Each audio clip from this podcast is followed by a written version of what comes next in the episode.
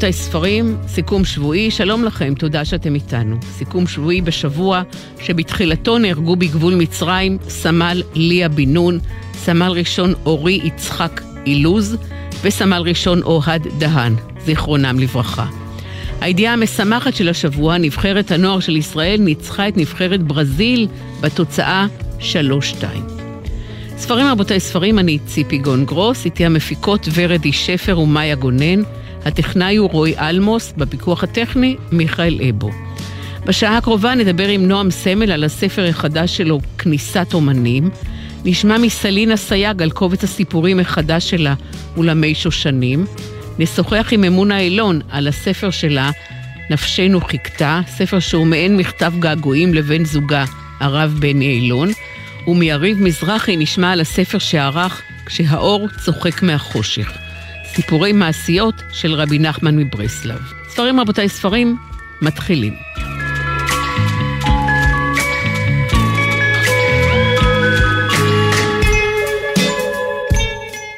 הספר החדש, החמישי במספר של אמון האילון, נקרא נפשנו חיכתה, והוא מתחיל במילים הבאות. גם הבוקר מכבי הידיעה ברגע שעיניי נפקחות, מפתיעה כמו בפעם הראשונה. אתה מת. קברנו אותך באדמה. לעולם לא אראה אותך שוב, לא אגע בך, לא תיגע בי.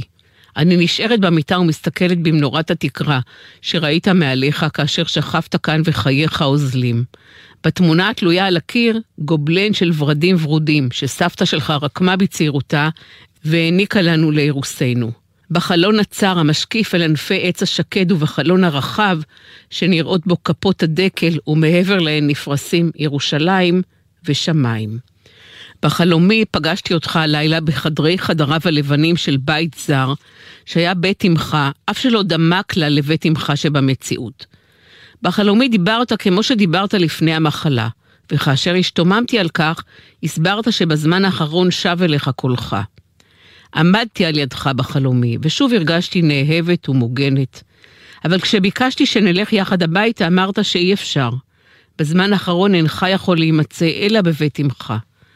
לא הייתה לי ברירה בסופו של דבר כי אם לצאת בלעדיך אל החושך הסמיך, ולחצות לבדי את המרחב הריק והשומם שהפריד בחלומי בין בית אמך לביתנו.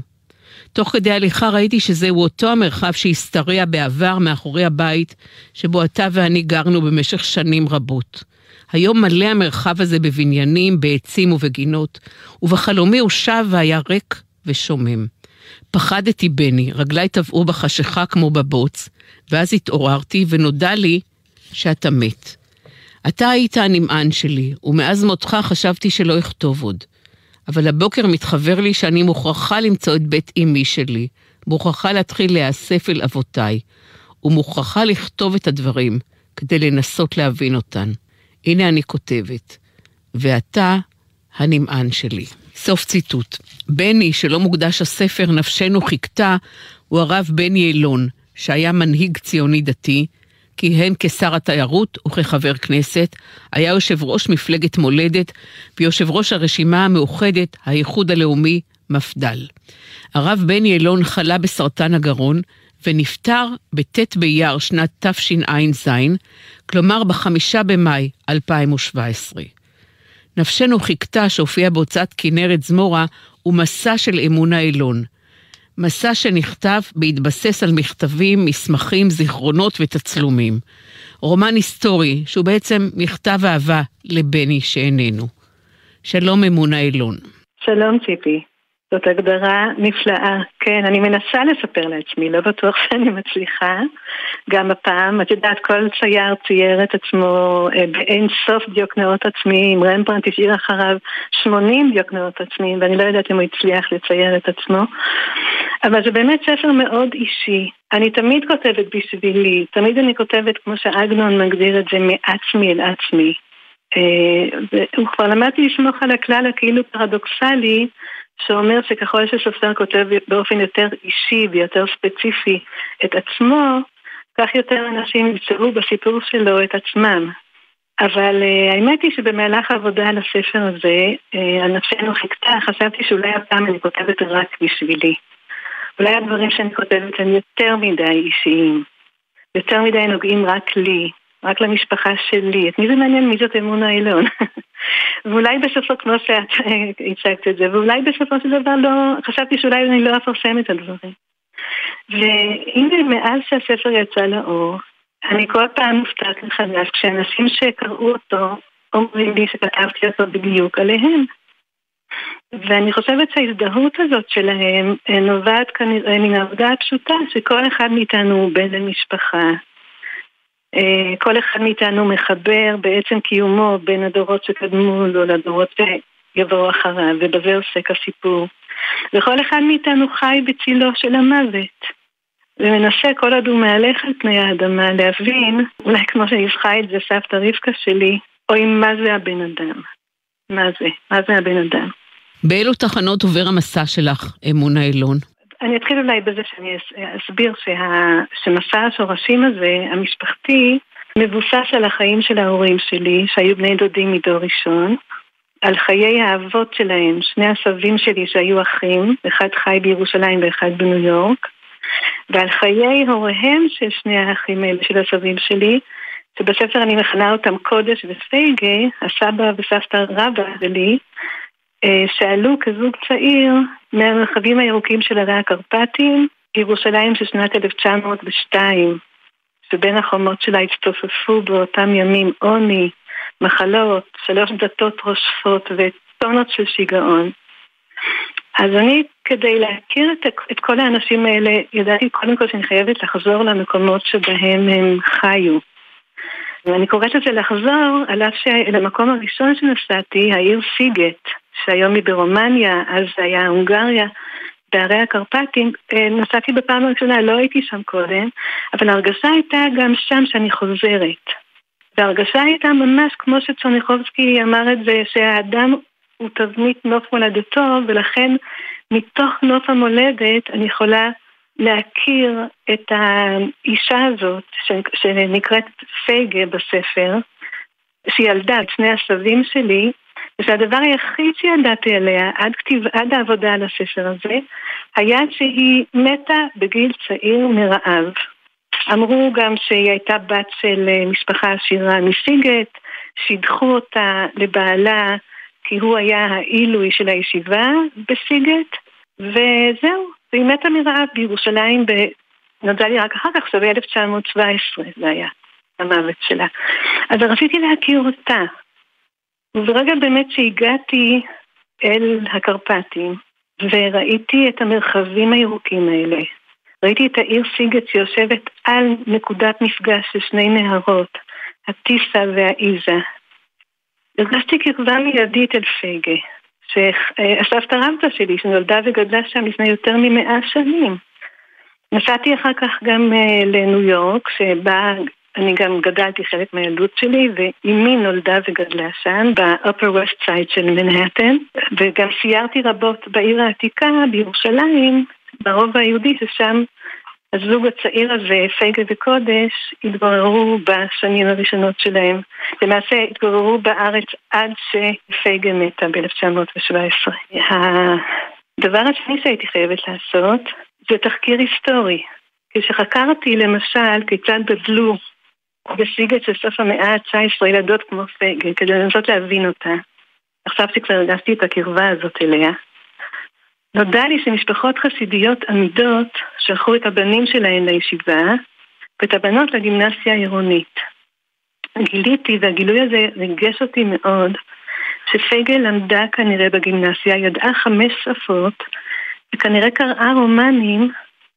החלטתי שמן הסתם היא אהבה לקרוא לפחות כמוני, אם אני מינה כפולה שלה, אז אני כנראה דומה לה בכמה דברים. ומיד בדקתי אילו רומנים היו זמינים בהונגרית בשנות נעוריה, והתברר לי שהיא קראה כנראה את נשים קטנות, את ספרי צ'ארלס דיקנס, מבינה? ועוד לא מעט ספרים שגם אני קראתי בנעוריי. ספרים שבוודאי עיצבו את נפשה, כפי שהם עיצבו את נפשי, וזה יצר עוד קרבה מאוד מאוד חזקה ביני ובינה, והרגשתי שאני יכולה ממש, לפי הדמיון, אבל המבוסס על מציאות, לתאר אותה כמו שהיא באמת הייתה. כמה זמן אחרי המוות של בני הרגשת את הדחף הזה לכתוב את הספר? זה לקח זמן. אה, בתחילה בכלל, אה, כמו ש... אני מתארת בפתיחה שקראת, אמ, לא חשבתי שאני אוכל או ארצה להמשיך אה, בכתיבה. בני היה הנמען שלי במשך רוב שנות חיי, כן, כשניסינו הייתי בת 19, והוא בן 19 וחצי. וכשהוא מת בגיל 62, אחרי שלוש שנים של מחלה איומה ונוראה, אה, באמת חשבתי שאני לא, שלא אכתוב יותר, שאני לא אכתוב עוד. אה, הכתיבה הייתה החיים, ותמיד הכתיבה הייתה בשבילי החיים עצמם. התחלתי, אני חושבת, לספר סיפורים בגיל אה, שלוש ולכתוב אותם בגיל חמש. הרגשתי שמותו של, של, של אהובי שם קץ לחיים כפי שהכרתי אותם. עבר זמן, אני חושבת משהו כמו שנה וחצי, אה, עד שבכל זאת, אולי גם כדי לנסות להבין מי אני בלעדיו, עלה בי הרצון לצאת למסע השורשים הזה. ואז הבנתי, כמו שאני מתארת בהתחלה, שאני אוכל לעשות את זה רק יחד איתו, רק אם הוא ימשיך להיות הנמען שלי, גם, אה, גם עכשיו, גם, גם כשהוא איננו כאן. נדמה לי שכל אחד יכול למצוא בספר הזה את עצמו, את מיטב, את חייו שלו, את ההשתקפות שלו במראה. אני מתרגשת לשמוע את זה.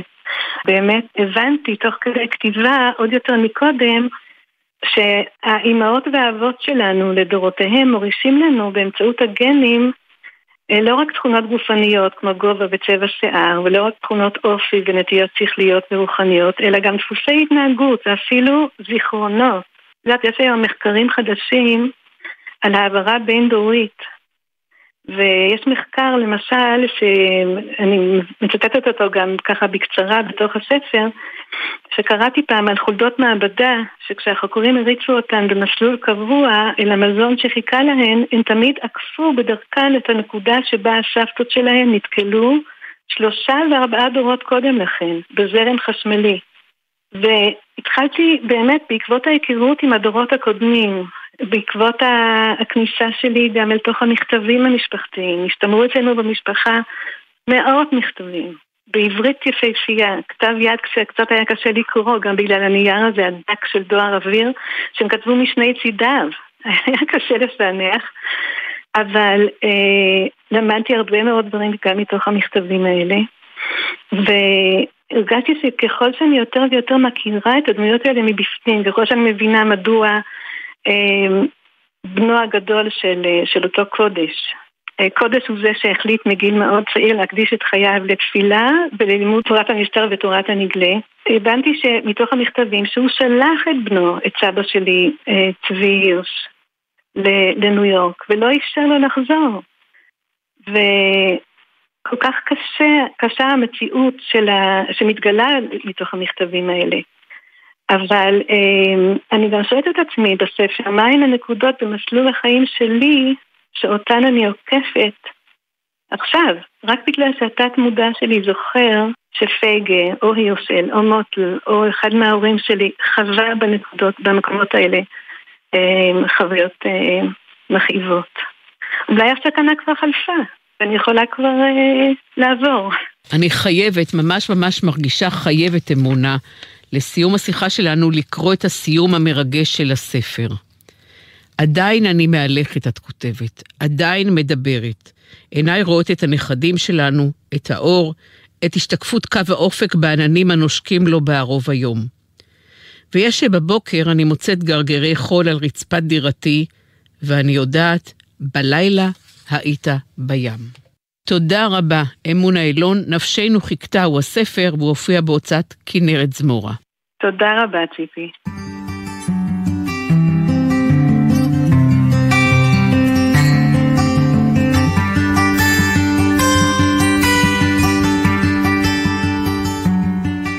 נועם סמל הוא נכון להיום מנכ"ל התיאטרון הלאומי הבימה. בעבר היה מנכ"ל הקאמרי, מנכ"ל תיאטרון חיפה, היה קונסול התרבות של ישראל בארצות הברית, היה חלק מהתיאטרון העממי של אברהם דשא פשנל, היה המרגן של שלמה ארצי, גיסו. נועם חלק את חייו עם מחזאים, במאים, שחקנים, זמרים, מלחינים, משוררים, ובעיקר חלק את חייו עם הסופרת המשוררת נאוה סמל, אישה אהובה ומוכשרת מאוד מאוד. נועם סמל כותב בספר החדש שלו, כניסת אומנים, על המפגש שלו עם הזמרת אסתר עופרים, על יחסיו עם הבמאי עומרי ניצן, על הרגע שבו נפגשו בנוכחותו מייק ברנד ואריק איינשטיין, על הפגישה שלו עם נתן אלתרמן במרתף קטן ביפו, על אחיו אדי סמל המנוח שהיה מרהיב כגלדיולה, צבעוני כטווס, על הטריקים הניהוליים שלמד מפשנל, על המפגש שלו עם המשורר הרוסי יבגני יבטושנקו, שכתב בפואמה הידועה שלו על בבי יאר אין יד ואין מצבת. וגם על המפגשים שלו עם סופרים שונים שהגיעו לארצות הברית, עם שמעון פרס, וכמובן, הוא כותב נועם באהבה ובגעגוע על נאוה סמל. לא יודע מה יקרה לי עם שלמה ארצי, אבל עם אחותו אני מתחתן, אמר לחבר הטוב שלו גורי, בשנת 1974, אחרי שנפגשו לדקות ספורות בבית משפחת ארצי. כניסת אומנים הוא הספר. שלום נועם סמל. שלום לך ציפי גון גרוס היקרה. מה פתאום כתבת ספר? הימים ימי קורונה, והתקופה שמסתגרים בבית, ואני גם ידוע כמספר סיפורים, מה שנקרא באנגלית סטורי טלר, והרבה והרבה אירועים אני מספר סיפורים של מאחורי הקלעים וחוויות מהעבר ומעולם התרבות ומעולם התיאטרון. אה, והעולם הרוחני שיש לו מאחורי הקלעים צדדים נורא מצחיקים לפעמים ומשעשעים ולפעמים דרמטיים ולפעמים דרסטיים והחלטתי אה, להפוך את הספרים האלה לספר. אה, האמת שלא הייתי מגובש בהתחלה, אבל תמללתי אותם באמצעות ידידה, מאיה כהן, שהיא גם כתבת של ישראל היום לענייני תרבות, ובקורונה היו ימים משעממים. והתחלתי לספר את הסיפורים לתוך התמלול, וכשנגמר התמלול של איזה מאה סיפורים שונים, אה, הגעתי למסקנה שיש לי כנראה ספר. הייתה לגלי צה"ל השפעה על הספר?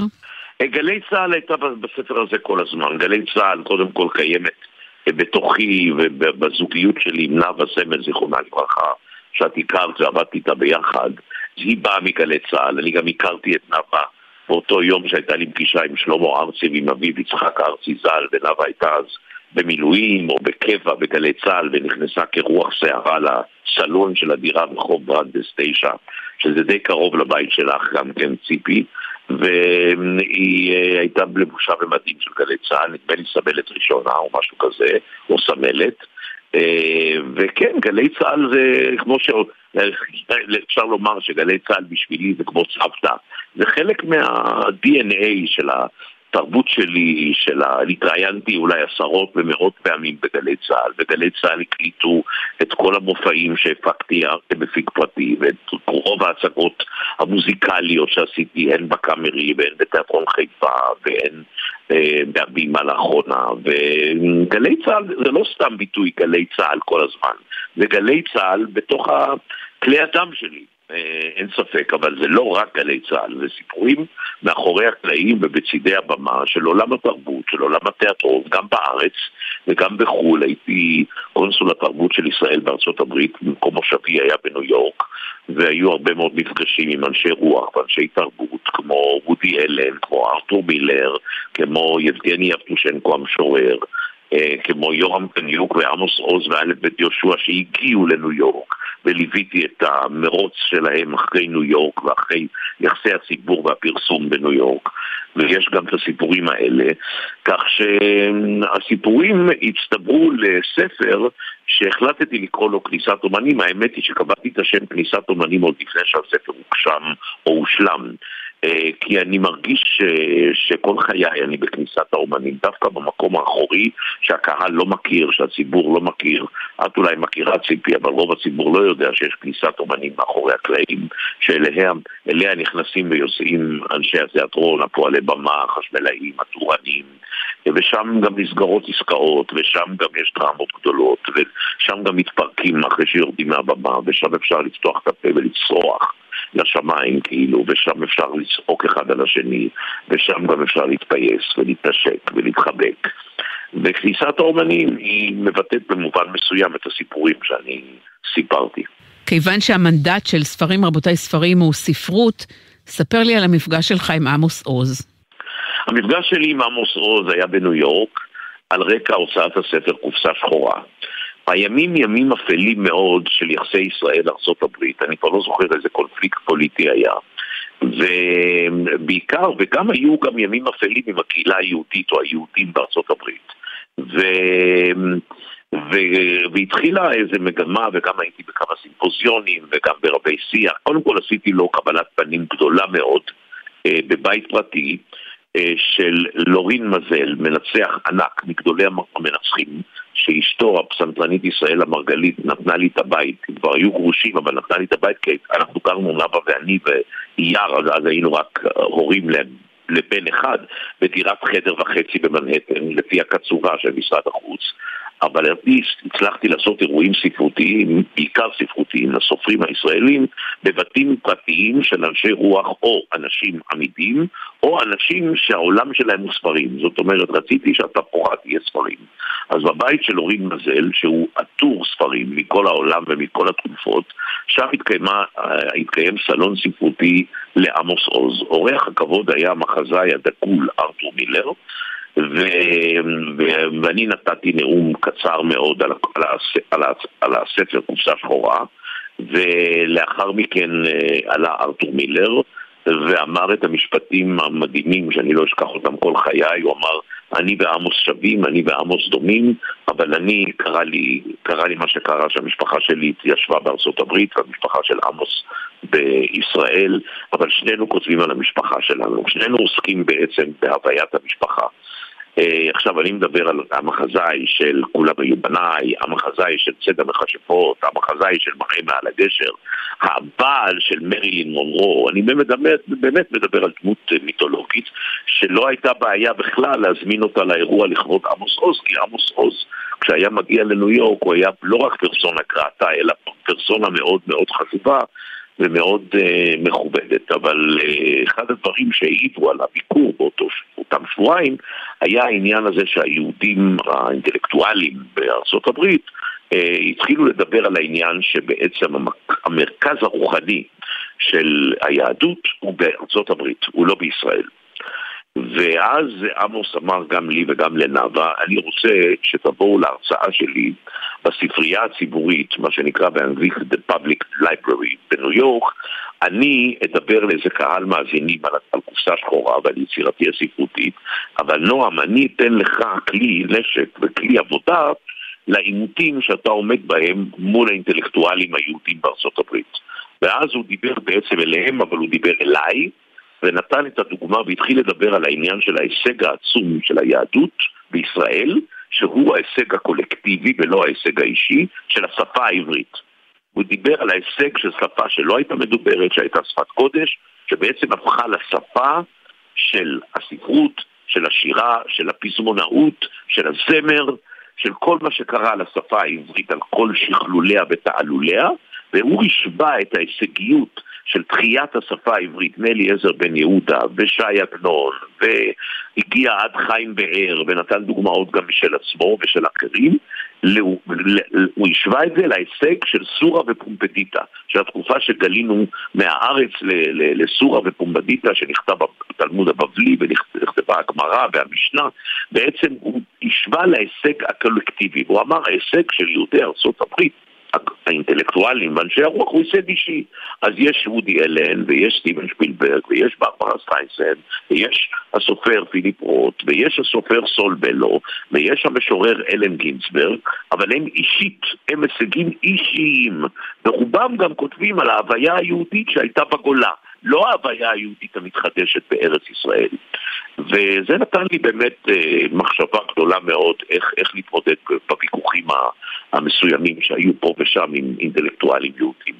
וזה סיפור קצר מתוך הספר על עמוס עוז בניו יורק. עכשיו, אף אחד לא מכיר את עמוס עוז בניו יורק כמו שאני הכרתי, כי גם לקחתי אותו לראיון טלוויזיוני באנגלית, בתחנה היהודית.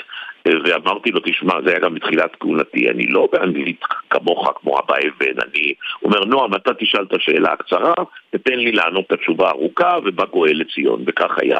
כי עמוס היה להטוטן בשפה האנגלית. אז זה נתתי לך ציפי שלושה סיפורים קצרצרים על הביקור ההיסטורי בשבילי, בשבילי עם קופסה שחורה של עמוס עוז בניו יורק. ונחזור אל נאוה סמל המנוחה. נאוה, הייתה באמת אישה מקסימה, מאירת עיניים, רחבת לב, מוכשרת. היא הייתה מפיקה במערכת החדשות כאן בגלי צה"ל בשנות ה-70. נכון. השבוע חזרת ממסע באירופה בעקבות היצירות שלה. אתה מוכן לספר על המסע הזה?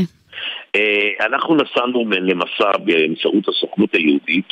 אה, בארגון שנקרא בונים דרור, לוחסן נטעים, שהם לקחו אותנו, אותנו חבורה של 40-50 ישראלים, ביניהם חוקרי שואה, ביניהם חברים, וגם הבן שלי נימי, ויצאנו בעקבות הספרים של נאוה על רומניה, ובעקבות בעיקר ספר אחד לילדים ולנוער שנקרא הפמוטים שלנו. והספר הזה מתברר שהוא חוד החנית של אירועים אה, שנעשים בקהילות היהודיות ובעיקר בבתי הספר היהודים בכל רחבי אירופה עם הספר שבעצם מספר את סיפורם של פמוטים של 150 שנה שמתגלגלים מדור לדור, מאישה לאישה, מהסבתא רבא לסבתא, מהסבתא לאימא, מהאימא לבת עד אשר הם מגיעים אלינו, אל נאווה, ועכשיו בידיים של היא לבת שלנו, פרוטים חבוטים שעברו את מלחמת העולם הראשונה, ועברו את מלחמת העולם השנייה, ועברו את, הפוג... את הפוגרום ביאסי ברומניה, ועברו ועברו ועברו, אבל הפמוטים נותרו בחיים. האירועים האלה היו, היה אירוע מרכזי בבית הספר היהודי על שם לאודר.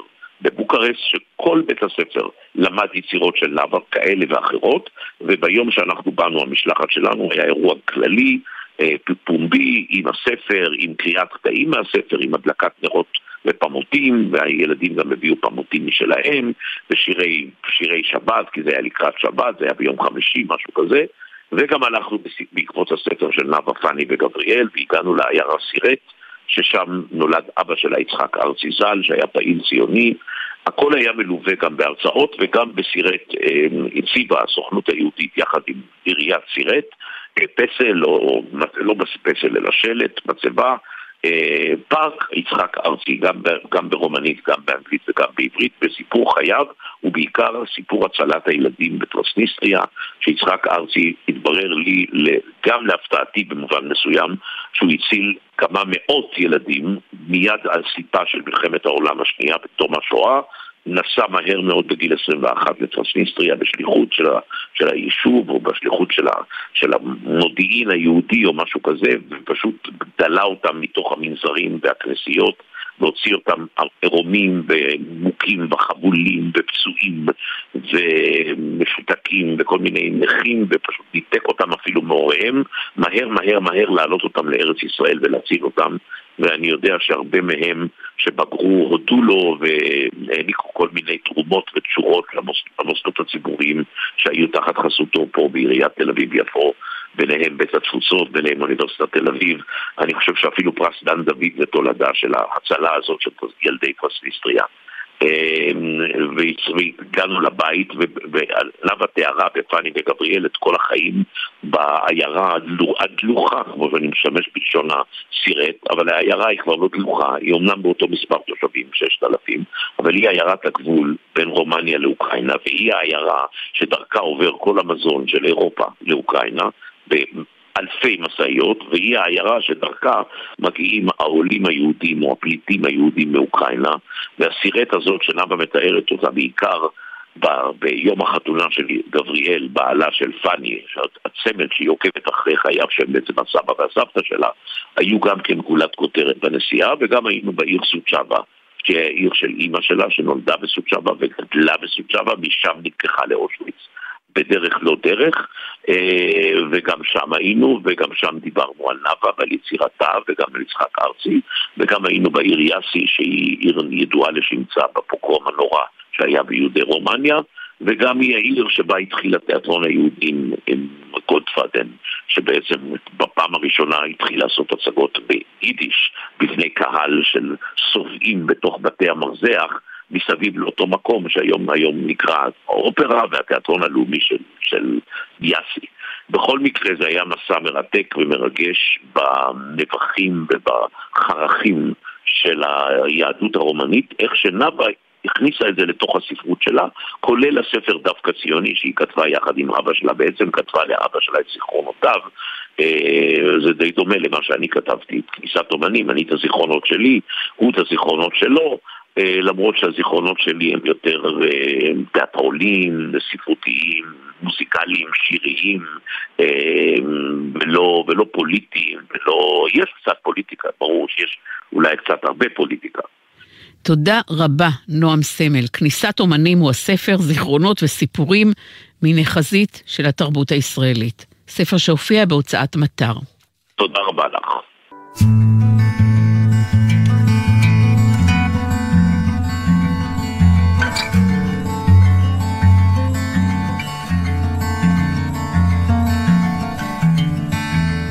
שבעה עשר סיפורים קצרים ונובלות יש בספר החדש שחתומה עליו הסופרת סלינה סייג.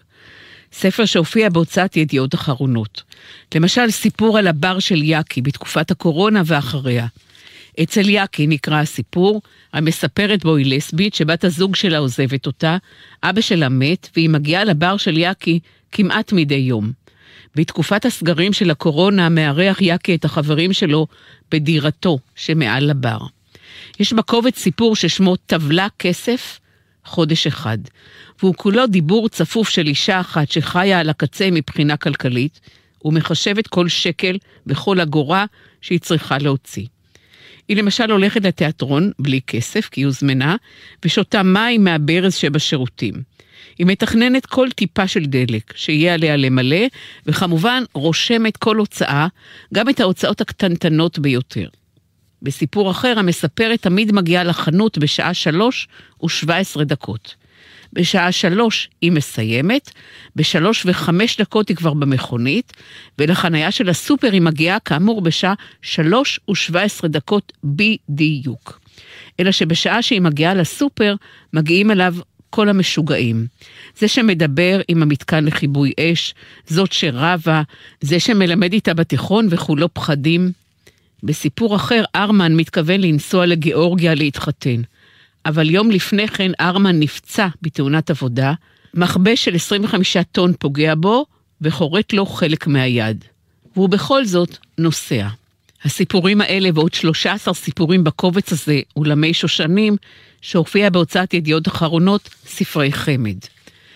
יש בספר הרבה יחסים בין אישיים, יש שם יצורים דמיוניים מוזרים, דיסטופיה, פנטזיה, חלומות על עושר, געגועים לעולם שהיה, אהבה ולא מעט הומור.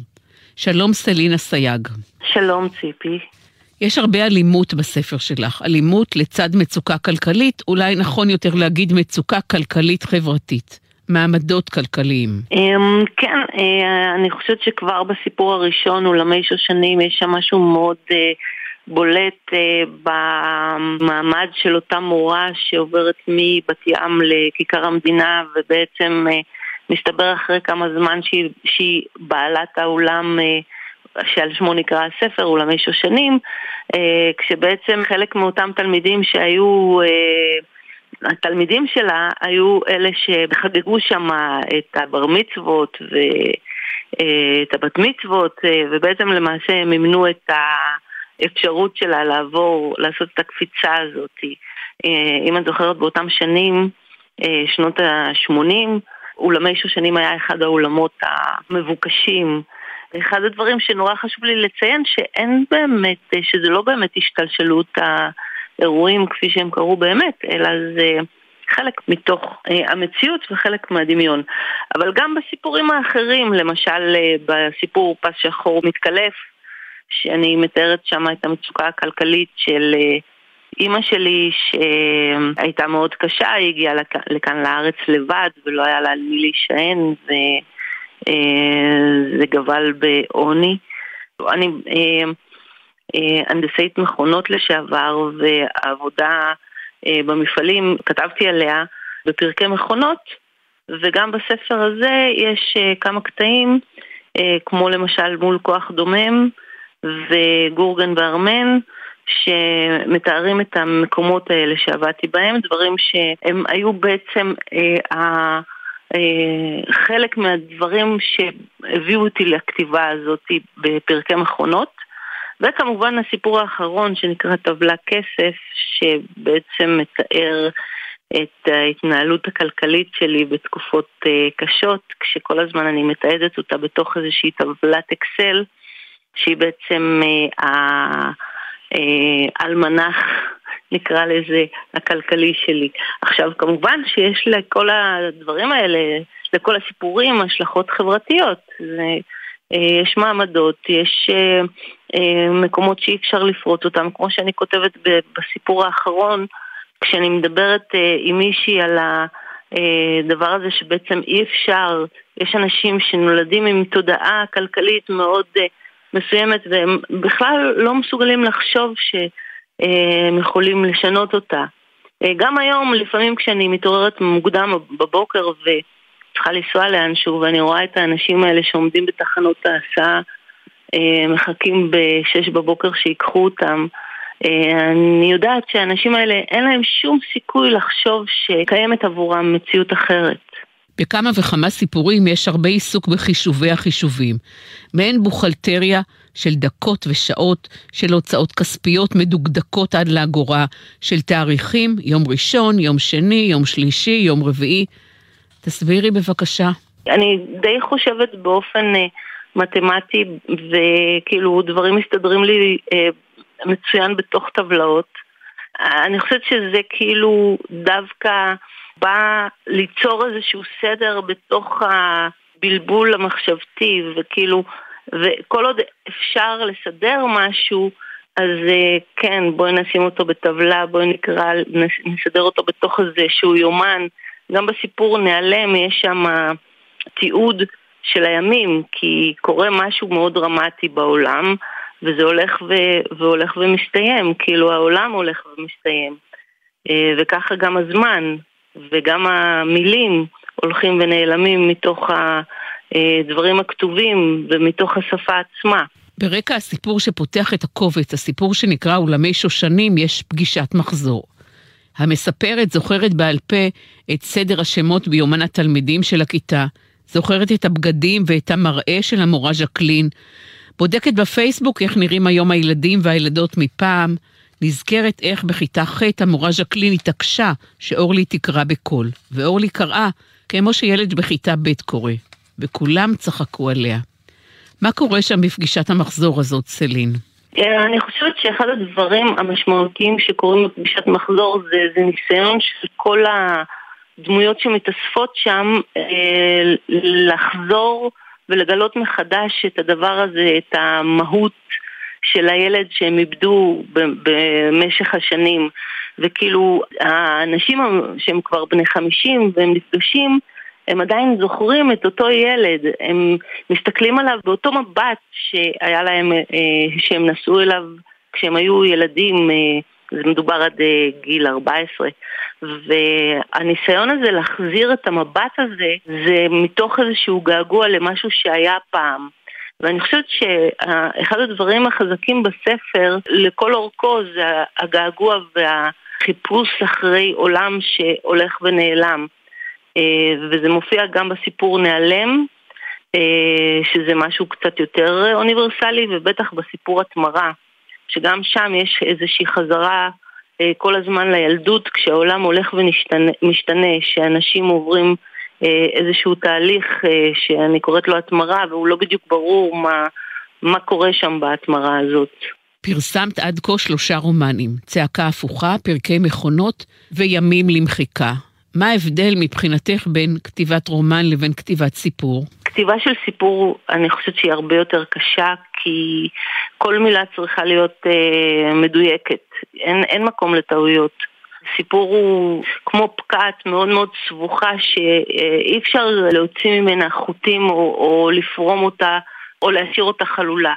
והעבודה על הסיפורים, ברגע שהחלטתי יחד עם העורך שלי יגאל שוורק להוציא את הקובץ הזה, חשבתי שנצליח להוציא את כל שלושים ומשהו הסיפורים ביחד.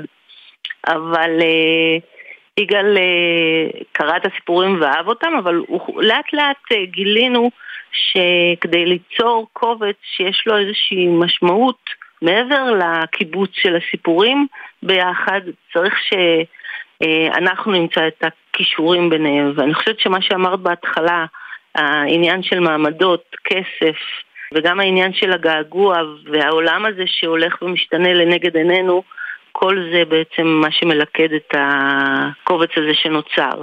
ואין ספק שעבודה על רומן מבחינתי הייתה הרבה יותר קלה, כאילו אני מרגישה שאני הרבה יותר מושקעת בקובץ הזה מאשר ברומנים מבחינת העריכה וה... חשיבה, הרומנים הם הרבה יותר איזושהי נביאה פנימית אה, מאוד ארוכה ופה יש דברים שהם לאו דווקא אה, מתוך העולם הפנימי שלי, אלא משהו שראיתי, וכמובן שזה עבר, את. עבר דרכי, אבל אה, אה, לא כל סיפור כאן, למשל המפלצת, זה סיפור שבכלל אין לי שום קשר אליו. מבחינה רגשית לסיפור המעשה. כן, יש לי קשר לדרך הבאה שלו. מה היית רוצה שהקורא או הקורא תיקחו איתם מחוויית הקריאה של הספר? אני חושבת שבמידה מסוימת הספרים שלי הם במיוחד ימים למחיקה נתפסו על ידי הקוראים כקשים מדי, אפילו גם אנשים שהם קרובים אליי היה להם קשה לקרוא אותם, אותו, במיוחד ימים למחיקה. ואני מקווה שהקובץ הזה אה, יעיר אותי בצורה קצת פחות אה, כבדה.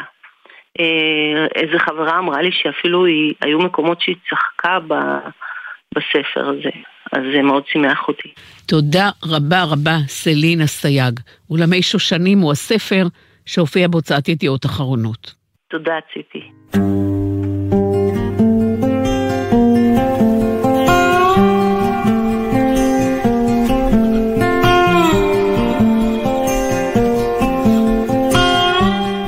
כשהאור צוחק מהחושך הוא קובץ של סיפורי מעשיות של רבי נחמן מברסלב, שערך יריב מזרחי. כשהאור צוחק מהחושך הופיע בהוצאת ידיעות אחרונות. הנה אחת המעשיות מתוך הספר. מעשה במלך אחד שהיו לו שישה בנים ובת אחת. ואותה הבת הייתה חשובה בעיניו מאוד, והיה מחבבה ביותר, והיה משעשע עמה מאוד.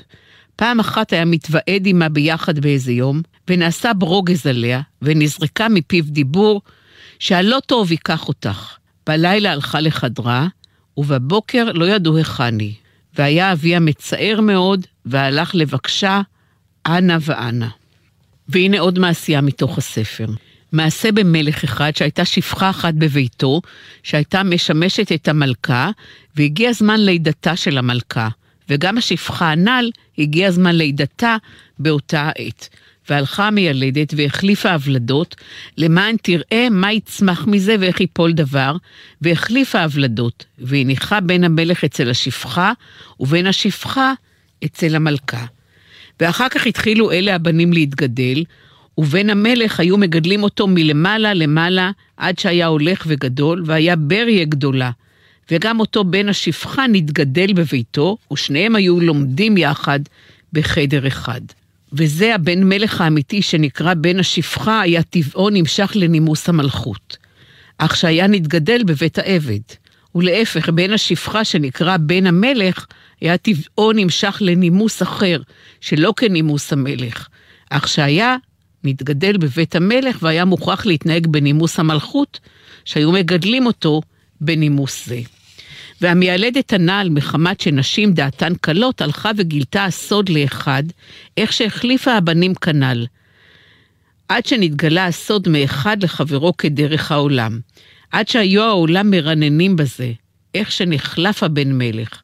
אבל אין רשאים לדבר מזה שלא יתגלה למלך, כי בוודאי אין רשאים שידע המלך מזה. כי מה יעשה המלך בזה?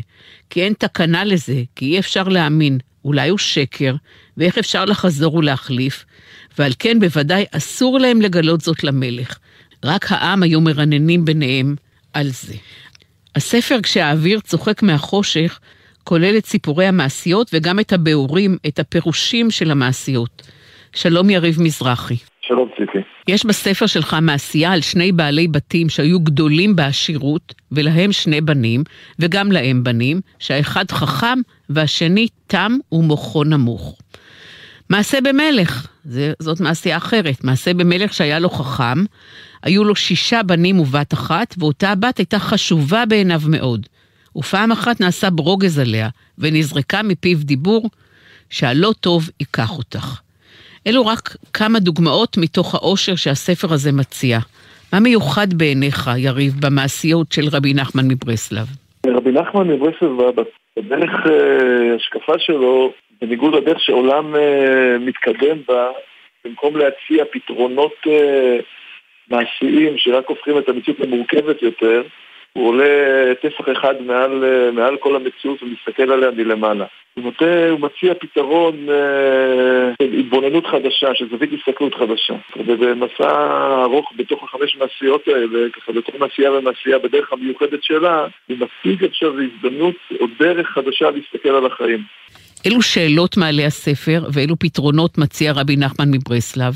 השאלות, השאלות ככה, כל מעשייה, ככה, ההתמודדות היא אחרת, השאלה היא אחרת. מעשה בעבודת מלך, בעבודת מלך המעשייה הראשונה ש, שספר פותח בה, זה באמת הנטייה של האדם לחפש אה, אחרי טוב.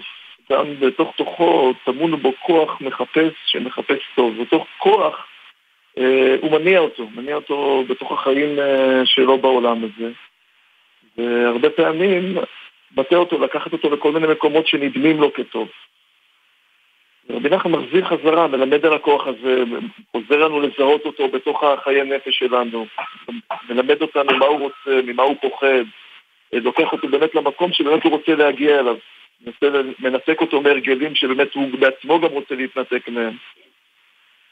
אמ, מעשה בין מלך בין שפחה שהתחלפו זה באמת הדילמה של טוב ורע, מה אני רוצה, אני רוצה טוב ואני רוצה רע, שזה באמת אה, בתוך כל אדם ואדם יש את ההתלבטות הזאת אה, או הרצון הזה, מי אני? רבי נחמן שם מציג את הנקודת, את, את הקונפליקט הפנימי הזה של הרצון אה, לצאת, הרצון לעזור, הרצון להתקרב לתכלית, לעומת הרצונות הרדודים עכשיו שגם משמשים, משמשים בערבוביה בתוך האדם.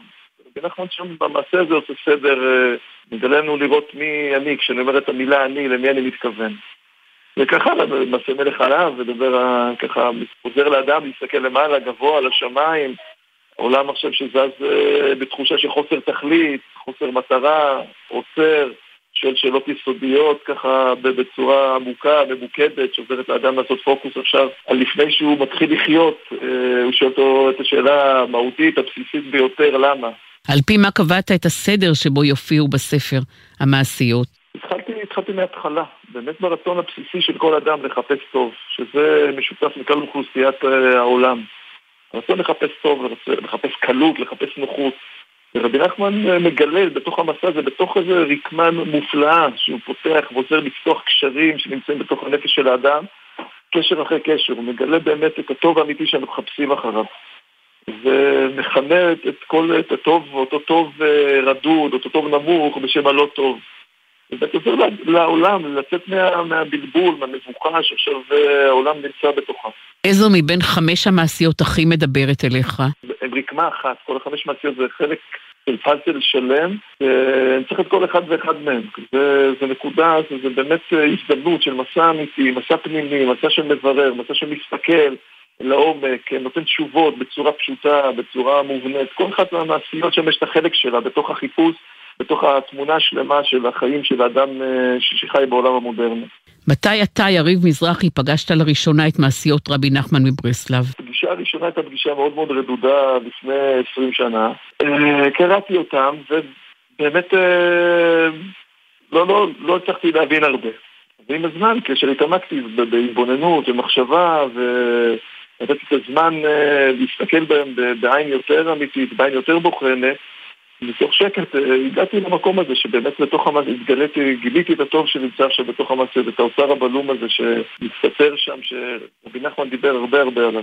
רבי נחמן מברסלב מת בשנת 1810 באומן, כלומר לפני 213 שנה.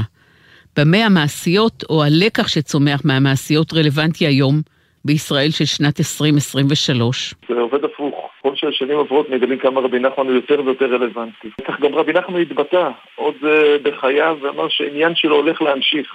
העניין שלו זה לא ככה, גם אחרי שהוא הסתלק מן העולם, העולם ש... העניין שלו, התורה שלו, הדרך התבוננות שלו הולכת לכבוש את העולם. זאת הולכת להיות הדרך ההתבוננות העתידית. אנשים יתייאשו מכל הדרכים הישנות הפרימיטיביות, הם יגלו אותו, ככה בן נחמן אמר. וזה מה שקורה, שיותר ויותר אנשים מצליחים להזדהות, להבין שיש פה משהו עמוק יותר. שאם רוצים באמת להיות שמחים, באמת רוצים להרגיש טוב, באמת רוצים להתקדם, במובן האמיתי של להתקדם, ולא בשם המושאל, אז באמת זה שם. כשהאור צוחק מהחושך, סיפורי מעשיות של רבי נחמן מברסלב, יריב מזרחי ערך את הספר והוא הופיע בהוצאת ידיעות אחרונות. תודה רבה, יריב. תודה רבה גם לכם, כל טוב.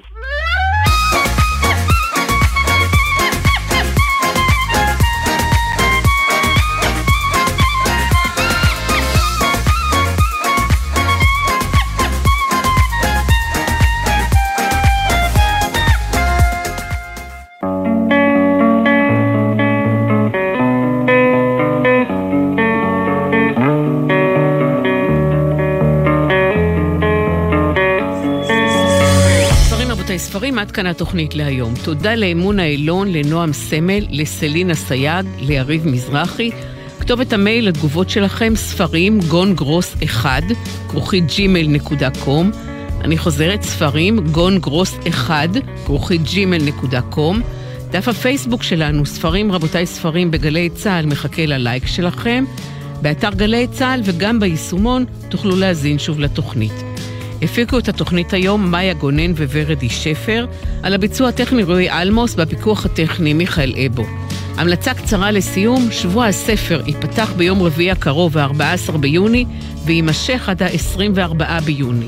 החגיגה השנתית השמחה והמשמחת, המפגש הבלתי אמצעי בין סופרים לבין קוראים, הפגישה של הילדים עם הסופר או הסופרת האהובים עליהם, החתימה על הספר מידי הסופר או הסופרת האהובים עליהם.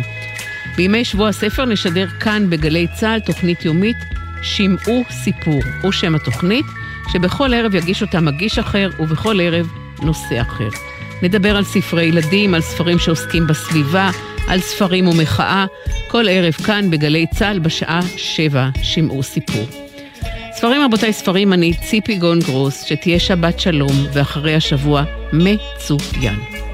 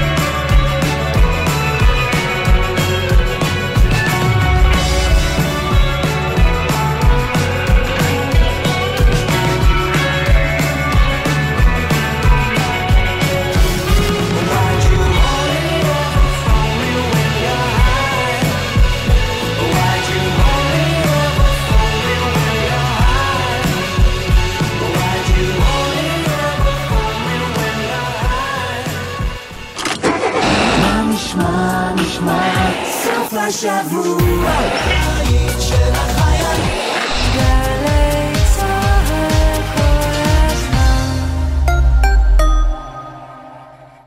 גם כשאת מסיעה את הילדה לחוג, הולך הרגל עלול לטעות ולהתפרץ פתאום לכביש. עשרה כמה שפחות זה פי שניים סיכוי לחיות. בייחוד בתוך העיר, סעו לאט יותר. לא מתים מזה, כי כולנו יחד מחויבים לאנשים שבדרך. לפרטים נוספים חפשו אסקרלבד.